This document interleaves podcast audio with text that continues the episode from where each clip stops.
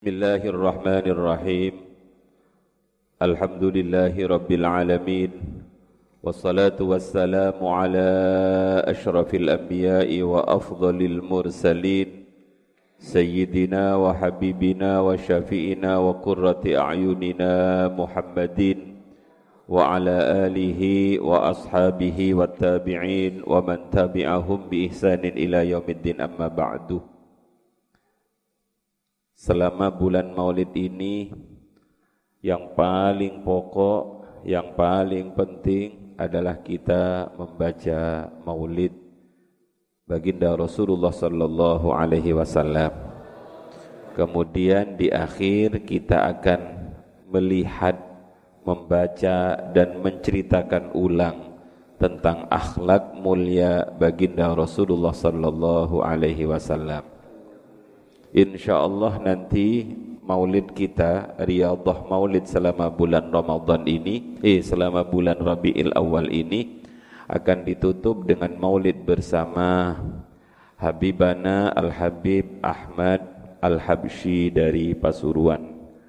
InsyaAllah uh, tadi beliau dan putra-putranya InsyaAllah siap hadir ke tempat kita. Bersyukur sekali kita uh, akan kehadiran beliau dan Al-Habsyi itu adalah satu marga dengan yang nulis dengan yang ngarang. Simtud Durar Al-Habib Ali bin Muhammad bin Husain Al-Habsyi.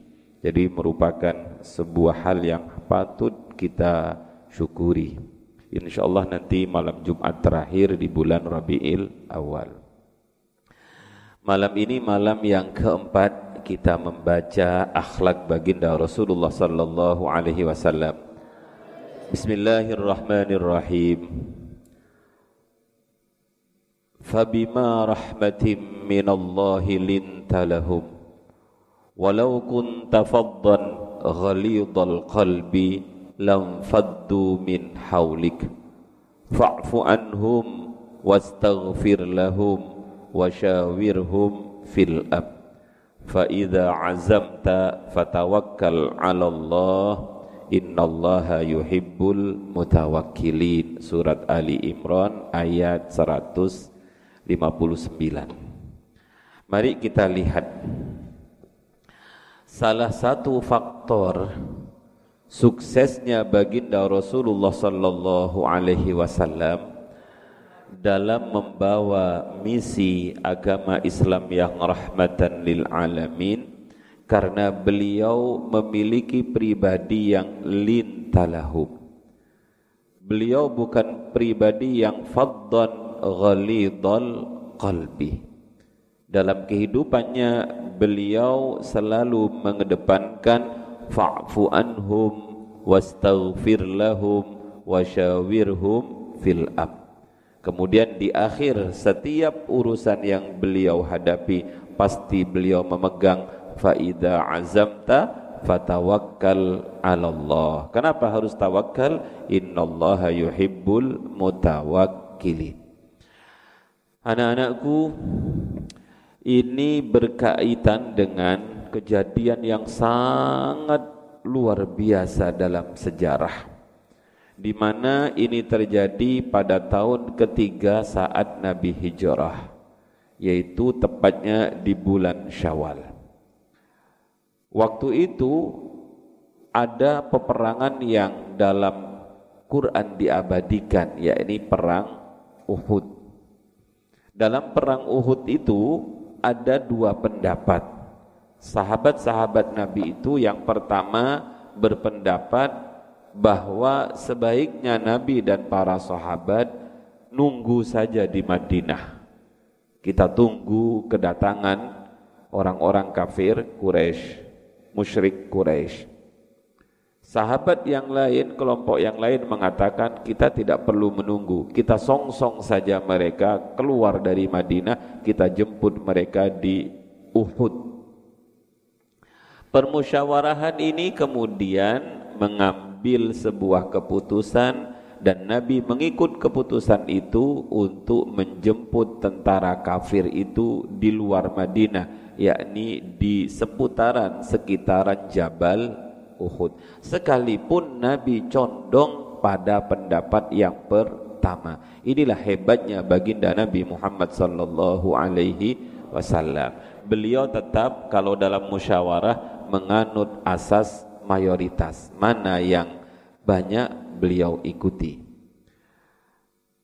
Dalam peperangan itu Alhamdulillah setiap orang yang umroh pasti akan diajak ziarah ke Uhud di mana di situ ada gunung dan gunungnya sangat indah seperti berbicara. Gunung Uhud itu adalah gunung yang kelak masuk ke dalam sorga. Dan Rasulullah menyatakan saya mencintai Uhud dan Uhud mencintai Rasul. Saya mencintai Uhud dan Uhud mencintai saya. Gunung yang sangat indah, gunung yang akan masuk ke dalam surganya Allah karena gunung ini juga melindungi baginda Rasulullah sallallahu alaihi wasallam. Dalam peperangan Uhud itu tentara muslim itu sebenarnya sudah banyak karena waktu itu tentara kita hampir seribu sedangkan musuh kita musuh tentara kafir itu tiga ribuan dan Rasulullah sudah mengatur strategi. Jadi baginda Rasul itu seorang panglima yang sangat ulung. Beliau ahli strategi yang luar biasa tiada tandingnya. Rasulullah menempatkan rumah para pemanah handal di atas bukit Uhud. Beliau berpesan apa pun yang terjadi di bawah jangan sampai kalian meninggalkan bukit Uhud ini. Karena ini adalah benteng kita. Begitu perang berkecamuk anak-anakku dan orang-orang Islam Rasulullah bersama dengan para sahabat sudah menang, sudah menang. Musuh sudah bercerai-berai, lari tunggang langgang. Lah, yang ada di atas bukit itu sama-sama jagongan. Iki opo iki enak Wis menang kita. Opo tetap bertahan di sini, opo kita turun. Nah, ini ada dua aliran. Ada aliran manut, ada aliran pakai otak. Aliran yang manut itu mengatakan, oh ini kita harus bertahan di sini karena Rasulullah berpesan apa pun yang terjadi jangan tinggalkan ini. Ah, mau apa kita di sini? Wong sudah seperti ini enaknya menang kita sudah. Ayo turun, kemon turun. Akhirnya beberapa sahabat terpengaruh. Ada beberapa yang turun karena apa? Karena di bawah itu sedang banyak ghanimah harta rampasan perang. Banyak sekali yang turun mengambil jarahan perang. Lah ditinggalkanlah bukit Uhud. Hanya beberapa orang yang bertahan di bukit Uhud itu. Khalid bin Walid yang waktu itu masih belum masuk Islam menyelinap bersama para tentaranya dari belakang bukit Uhud naik ke bukit Uhud beliau mampu menguasai Uhud mengalahkan sisa-sisa tentara muslim yang ada di Uhud. Dan dengan mudahnya Khalid bin Walid meluncurkan panah kepada tentara muslim yang ada di bawah. Hancur berai kita. Bahkan baginda Rasulullah sallallahu alaihi wasallam pada perang Uhud itu ada seorang kafir yang melempar baginda Rasul dengan besi. Pipi beliau tertusuk besi, gigi beliau patah. Bahkan banyak sekali pengorbanan Uhud. Salah satunya adalah Sayyidus Suhada Sayyidus Suhada. Gustinya para orang mati syahid yang bernama Sayyidina Hamzah pamanda Nabi yang waktu itu tergu, terbunuh gugur di tangan seorang budak yang bernama Wahsy karena waktu itu Wahsy itu memang seorang budak hitam yang ahli dalam memainkan panah, memainkan tombak. Wahsy dijanjii oleh tuannya kalau mampu membunuh Hamzah maka dia akan dimerdekakan. Dan Sayyidina Hamzah gugur sebagai syahid Uhud dan beliau menjadi sayyidu syuhada gustinya orang-orang yang mati syahid Nah kalau kita ditakdir bisa ke sana maka kita akan ziarah ke makom Uhud, makbarah Uhud, ada 70 sahabat yang dimakamkan di makbarah itu dan yang paling menjadi tujuan orang-orang itu mereka ingin melihat makomnya Sayyidina Hamzah. Mudah-mudahan kita ditakdir ke sana. Amin. Allahumma amin. Itulah sedikit perang Uhud. Banyak sekali pelajaran yang bisa kita ambil di perang Uhud. Kekalahan yang seperti itu tidak menjadikan Nabi murka. Tidak menjadikan Nabi ghadab. Tidak menjadikan Nabi muring-muring. Tidak menjadikan Nabi ghalid. Tidak menjadikan Nabi faddan ghalidhal qalbi. Tapi Nabi tetap lintalahum Makanya mari kita lihat a'udzu billahi minasyaitonir rajim fabima rahmatim minallahi lintalahum.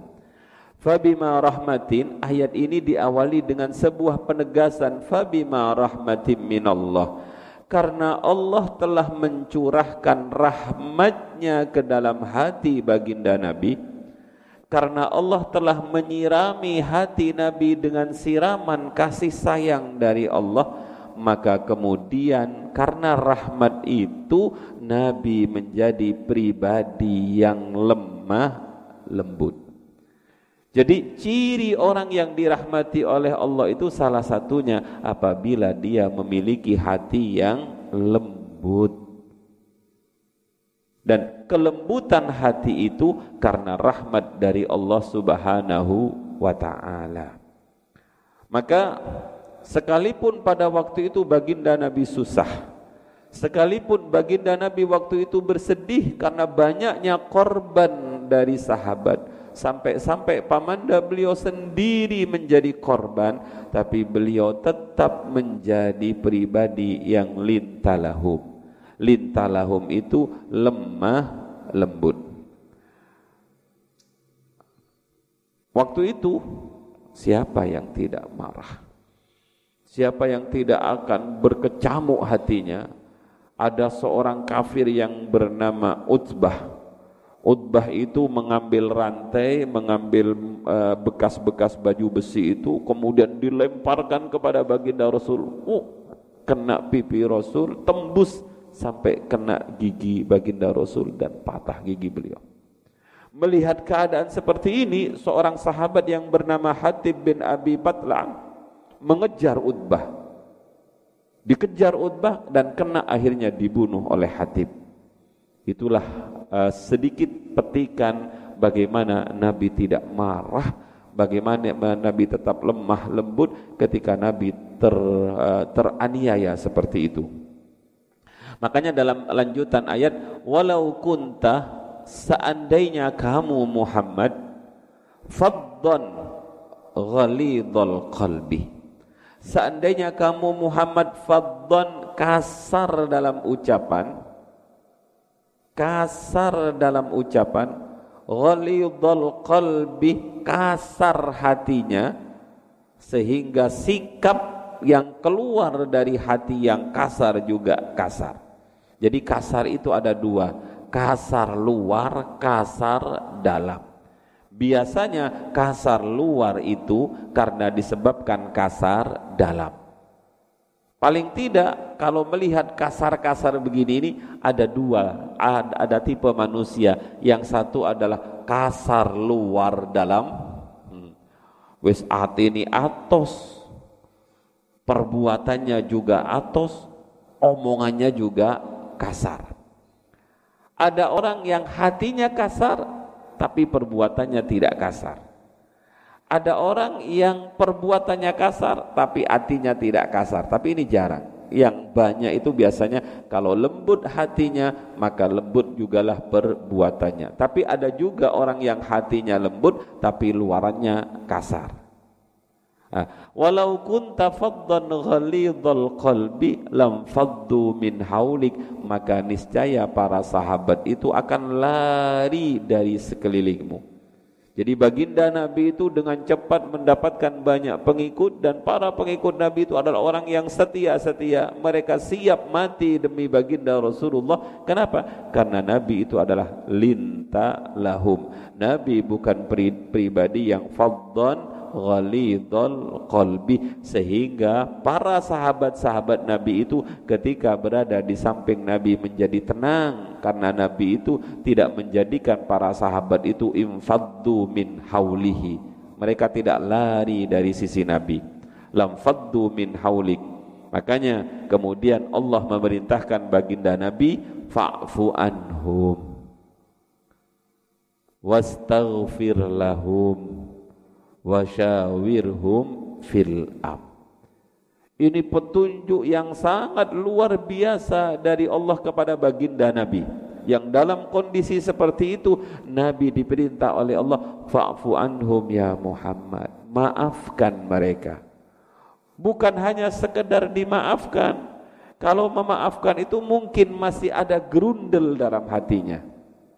Tapi Allah memerintah menyusuli perintah yang kedua wastaghfir lahum mohonkan ampun mereka. Setelah itu wasyawirhum fil am bermusawarahlah kamu dalam setiap urusan.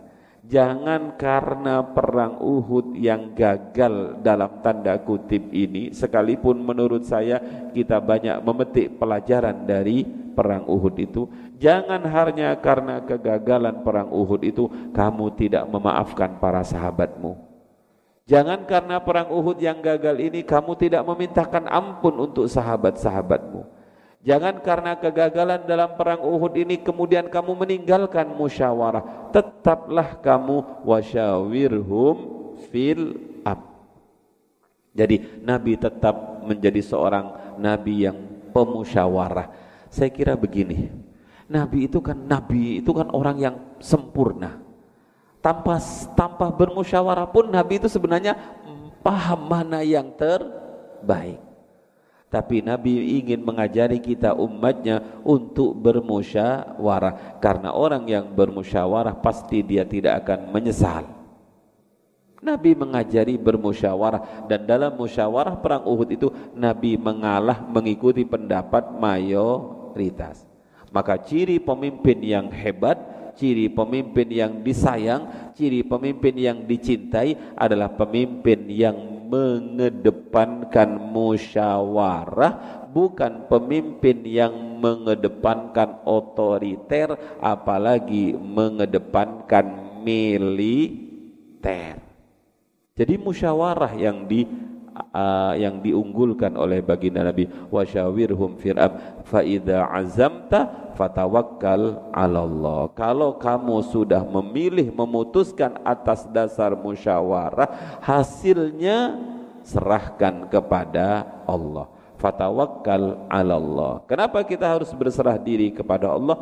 Innallaha yuhibbul mutawakkilin. Karena sesungguhnya Allah mencintai hamba-hambanya yang bertawakal. Kalau Allah sudah mencintai, pasti Allah akan bersama dengan yang dicintai. Kalau Allah sudah mencintai, maka Allah pasti akan melindungi yang dicintai. Kalau Allah sudah mencintai, maka Allah akan memberikan kesuksesan kepada yang dicintai dicintai fatawakkal 'ala Allah innallaha yuhibbul mutawakkilin.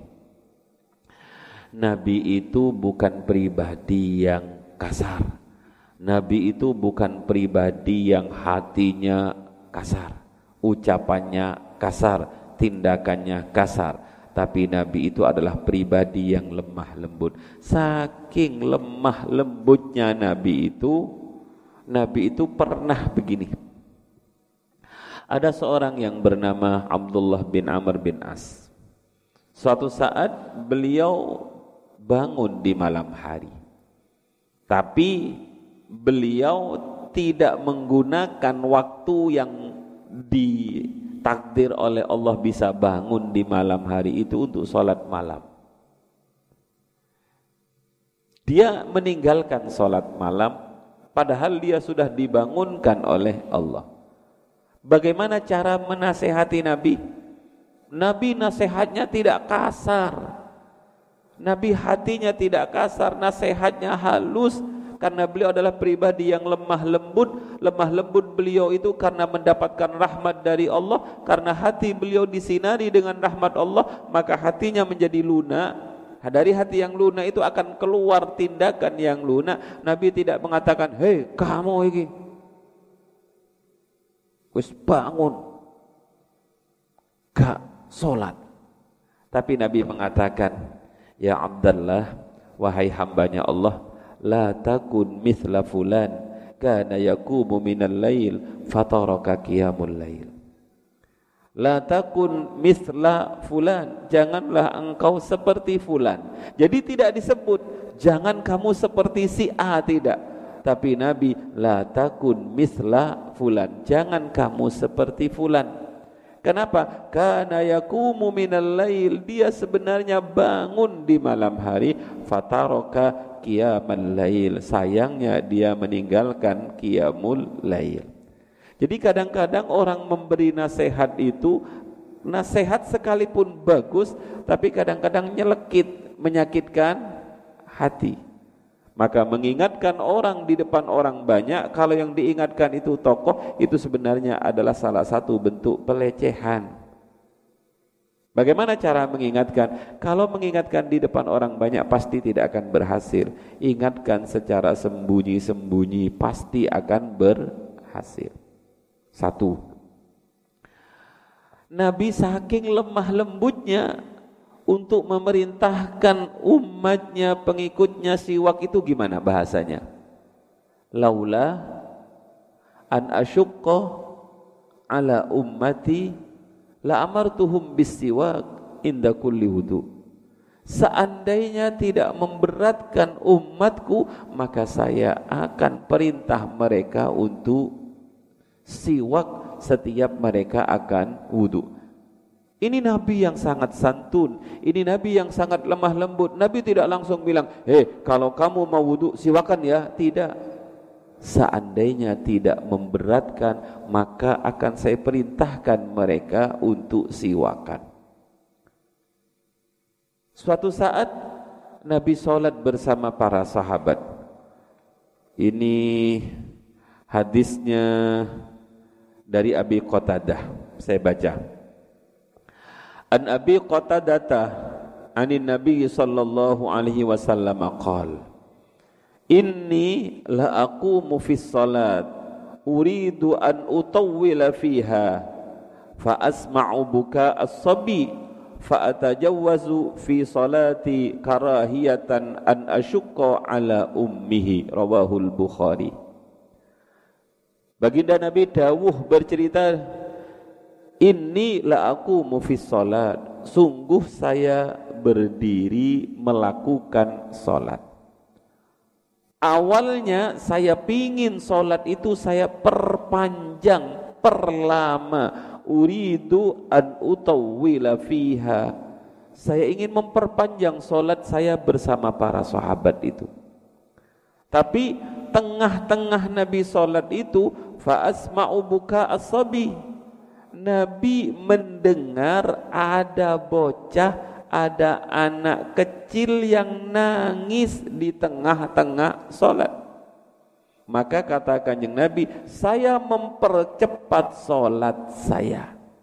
Kenapa? Karahiyata an asyukka ala ummihi. Saya sangat khawatir ummahnya ibu dari bayi itu akan merasa berat. Jadi sayangnya Nabi kepada bayi yang menangis, sayangnya Nabi kepada anak yang sedang menangis, sayangnya Nabi kepada ibu dari anak itu, bagaimana gupuhnya ibu.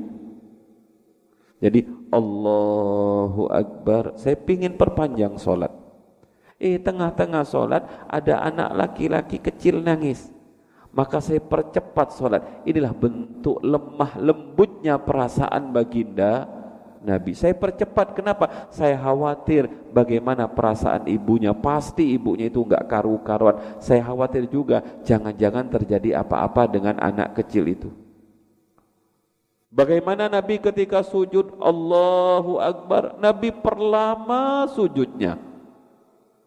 Para sahabat tidak mendengar takbir intikolnya Nabi Allahu Akbar tetap sama-sama sujud jadi Nabi sujud sahabat mengikuti sujud. Sujudnya Nabi ini luah mah karena belum ada aba-aba takbir intikol takbir perpindahan sahabat-sahabat ini masih tetap sujud. Jadi kalau sujud imamnya lama kamu nggak boleh kesuwen. Kamu tetap harus nunggu walaupun kadang-kadang nunggunya ini sampai ketiduran Saya diceritai guru saya di Tebuireng, Mbah Hashim Ash'ari itu kalau sujud sholat subuh terakhir itu lama. Karena banyak doa yang dibaca. Saking lamanya kadang-kadang santri-santrinya sujudnya sampai Mbah Hashim salam nggak bangun-bangun. Gitu. Kebablasan oleh sujud. Ya, kalau di sini nggak ada yang kebablasan oleh sujud karena saya bukan Mbah Hashim, tapi kebablasan nggak salam-salam itu ada. Assalamualaikum warahmatullahi Assalamualaikum warahmatullahi Tetap saja dia tahiyat. Sampai La ilaha illallah. Saya tahiyat. Saking husu'i itu. Lah Nabi waktu itu sujud anak-anakku. Sahabat-sahabat sujud. Karena sahabat ini tidak mendengar takbil intiqalnya Nabi. Sahabat ini enggak mendahului Nabi Begitu selesai sholat, para sahabat itu bertanya, Ya Rasulullah, tadi sujudnya kok lama sekali. Ada ayat yang turun ya ya Rasul. Jadi sahabat-sahabat itu husnudzon kepada baginda Nabi. Ayat nopo ya Rasul yang turun? Ayat apa gerangan yang dikirim oleh Allah lewat malaikat Jibril? Sebab kadang-kadang memang Nabi mendapatkan wahyu saat Nabi sedang sholat. Kata kanjeng Nabi, kali ini tidak ada wahyu yang turun. Tapi kok lama ya Rasul? Lah bagaimana saya akan bangun karena pundak saya sedang dijadikan kuda-kudaan Hasan Hussein. Kalau saya bangun nanti kan jatuh mereka. Coba kalau kamu digendongi oleh cucumu, pasti kamu habis sholat. Hmm, anak gak tahu. Mbah itu sedang sholat. Kamu itu kalau sholat jangan ganggu. Enggak hebatnya Rasulullah. Linta lahu. Dan kalau saya mendengar cerita begini ini luar biasa. Suatu saat ketika Rasulullah sudah wafat Sayyidina Abu Bakar itu datang kepada putrinya yang bernama Aisyah. Beliau bertanya wahai anakku Aisyah apakah ada perbuatan yang dilakukan oleh suamimu yang belum saya lakukan ceritakan kepada saya. Saya ingin mengikuti semua apa yang diperbuat oleh suamimu. Kata Sayyidatina Aisyah, kayak-kayaknya sampun boten wonten abah. Coba ingat-ingat na barangkali masih ada. Oh nggih bah ada satu. Alhamdulillah kata Sayyidina Abu Bakar, saya nemu sunnah baru. Apa itu kata Sayyidina Abu Bakar? Setiap pagi baginda Nabi itu minta dibuatkan bubur lembut. Kemudian bubur itu dibawa ke pasar. Untuk apa dibawa ke pasar? Karena kata beliau di pasar itu ada pengemis tua buta. Bubur itu untuk beliau. Sewenengnya Sayyidina Abu Bakar pulang beliau menemui istrinya dek Alhamdulillah dapat sunnah baru dari anak kita Aisyah. Apa wahai suamiku? Setiap hari ternyata Rasulullah itu uh, ngasih bubur kepada pengemis yang berada di pasar buta katanya. Cepat ya dek buatkan bubur. Enggih suamiku dibuatkanlah bubur oleh istri dari Sayyidina Abu Bakar Begitu bubur itu sudah matang, langsung dimasukkan mangkok dengan segera karena senangnya Sayyidina Abu Bakar pergi ke pasar mencari pengemis tua buta. Tidak susah bagi beliau karena memang hanya ada satu pengemis tua di pasar itu. Wah, itu orangnya. Dengan tergopoh-gopoh Sayyidina Abu Bakar mendekati pengemis itu untuk ngasihkan bubur itu. Tapi alangkah kagetnya ketika beliau sampai di depan pengemis tua itu, pengemis tua itu ternyata penceramah, penyiar radio. Gimana siarannya? Hei orang-orang yang mendengarkan suaraku di mana pun anda berada gitu. Kayak penyiar ini namanya munada nakiromak sudah. Hei orang-orang yang mendengarkan suaraku di mana pun kalian berada, dengar, dengar, dengar. Ada kabar penting. Jangan pernah kalian dekat-dekat dengan orang yang namanya Muhammad. Karena Muhammad itu adalah penyihir. Sebab kalau kalian dekat dengan Muhammad apalagi mendengar kata-kata yang keluar dari mulut Muhammad pasti kalian akan tersihir.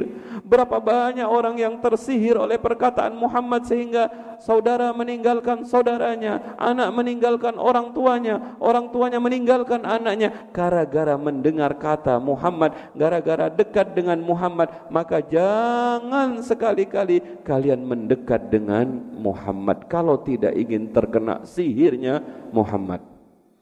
Lah Sayyidina Abu Bakar sekalipun orang yang sangat amat halus, amat sangat santun karena pribadi beliau adalah orang yang sangat dekat dengan Rasulullah. Beliau adalah orang kedua di Gua Khiro yang bersama baginda Rasul, tapi mendengar kekasihnya dicaci seperti itu, muntab juga Sayyidina Abu Bakar. Marah juga Sayyidina Abu Bakar. Coba kalau kita paling buburnya diapakan ini? Kira-kira sampean kasih apa sampean lempar gitu. Sayyidina Abu Bakar hampir saja mundur. Lah kok seperti ini orangnya? Tapi begitu beliau mau mundur, beliau ingat ini sunnah yang paling berat. Akhirnya beliau duduk di depan pengemis tua itu anak-anakku sambil ngasih bubur begini. Hei pak silahkan. Ya seperti biasanya lah katanya. Loh biasanya gimana? Ya tulang suapi saya ngalem ini. Tuwek-tuwek ngalem ini. Ya suapi sebagaimana biasanya. Masa sudah lupa kebiasaannya? Sayyidina Abu Bakar nangis.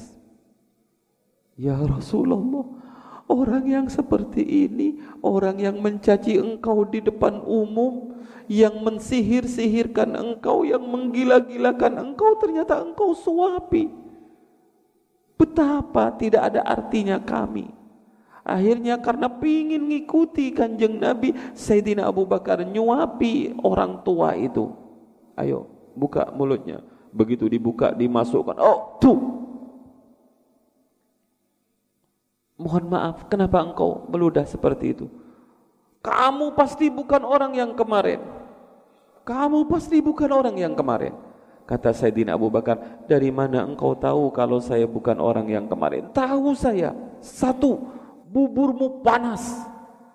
Buburnya orang kemarin itu dingin. Yang kedua, buburmu kasar.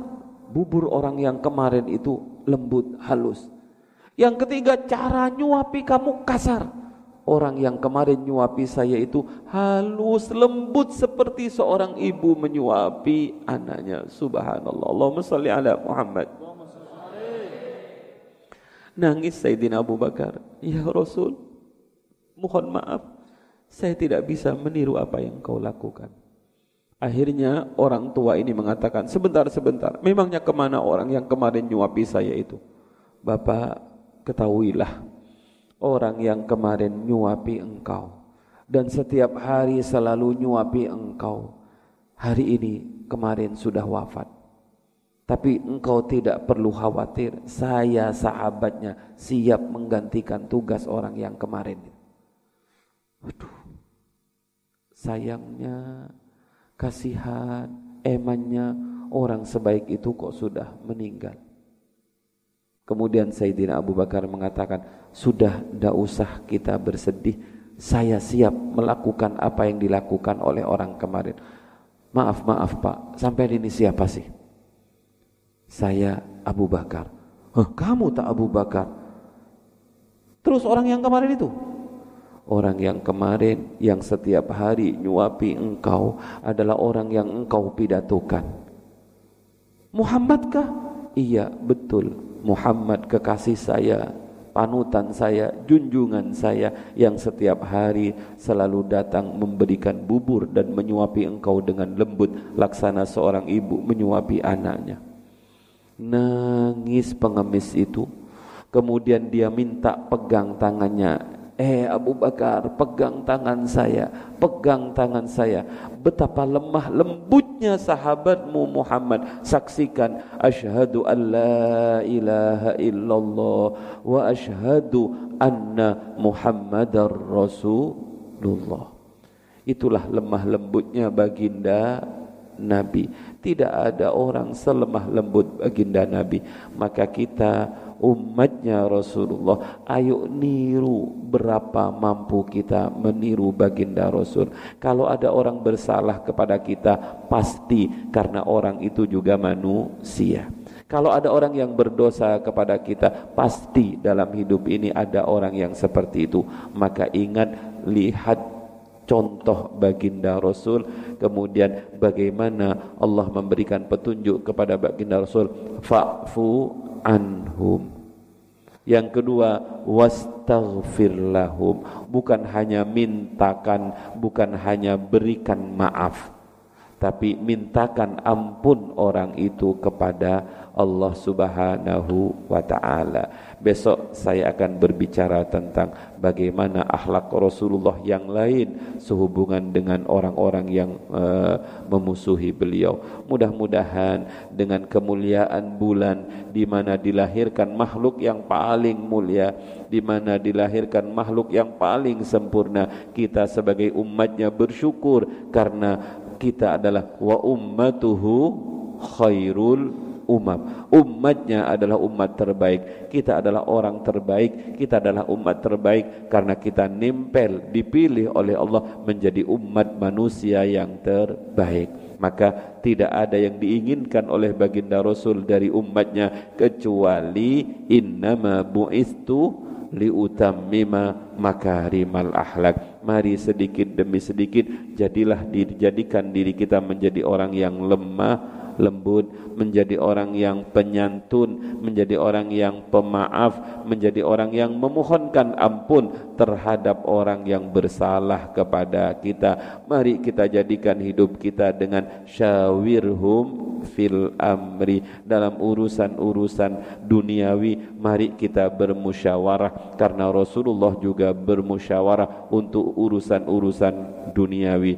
Bagaimana siapa besok yang memimpin tentara kita Rasulullah musyawarah bagaimana taktik yang akan kita gunakan Rasulullah musyawarah bagaimana cara mengawinkan kurma satu dengan kurma lain? Rasulullah bermusyawarah tapi untuk urusan hal-hal syariat Rasulullah tidak bermusyawarah urusan solat Rasulullah tidak ngajak musyawarah eh ini ada perintah solat. Gimana menurut kamu? Dilakukan apa enggak?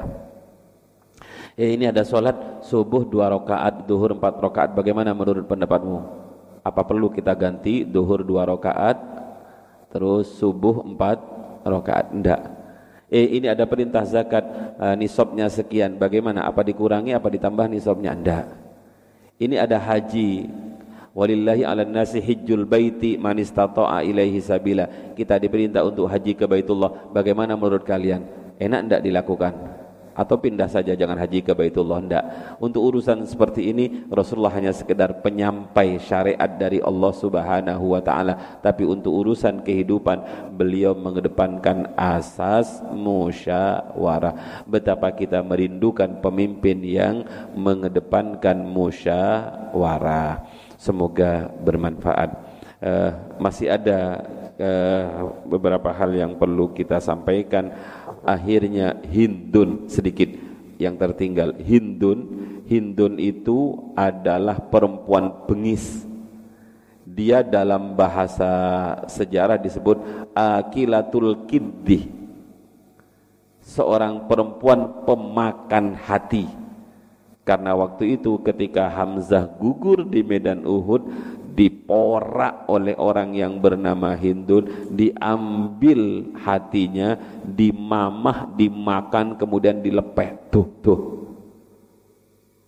Saking kejamnya Hindun. Tapi bagaimana sikap Nabi kepada Hindun? Linta lahum. Akhirnya pada Fathu Mekah, Hindun ini masuk Islam.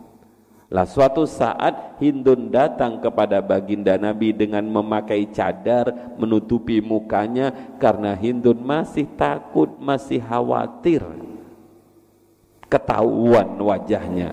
Waktu itu beliau Hindun sudah masuk Islam dan ingin konsultasi kepada baginda Nabi. Nabi tahu kalau itu Hindun. Kamu Hindun ya?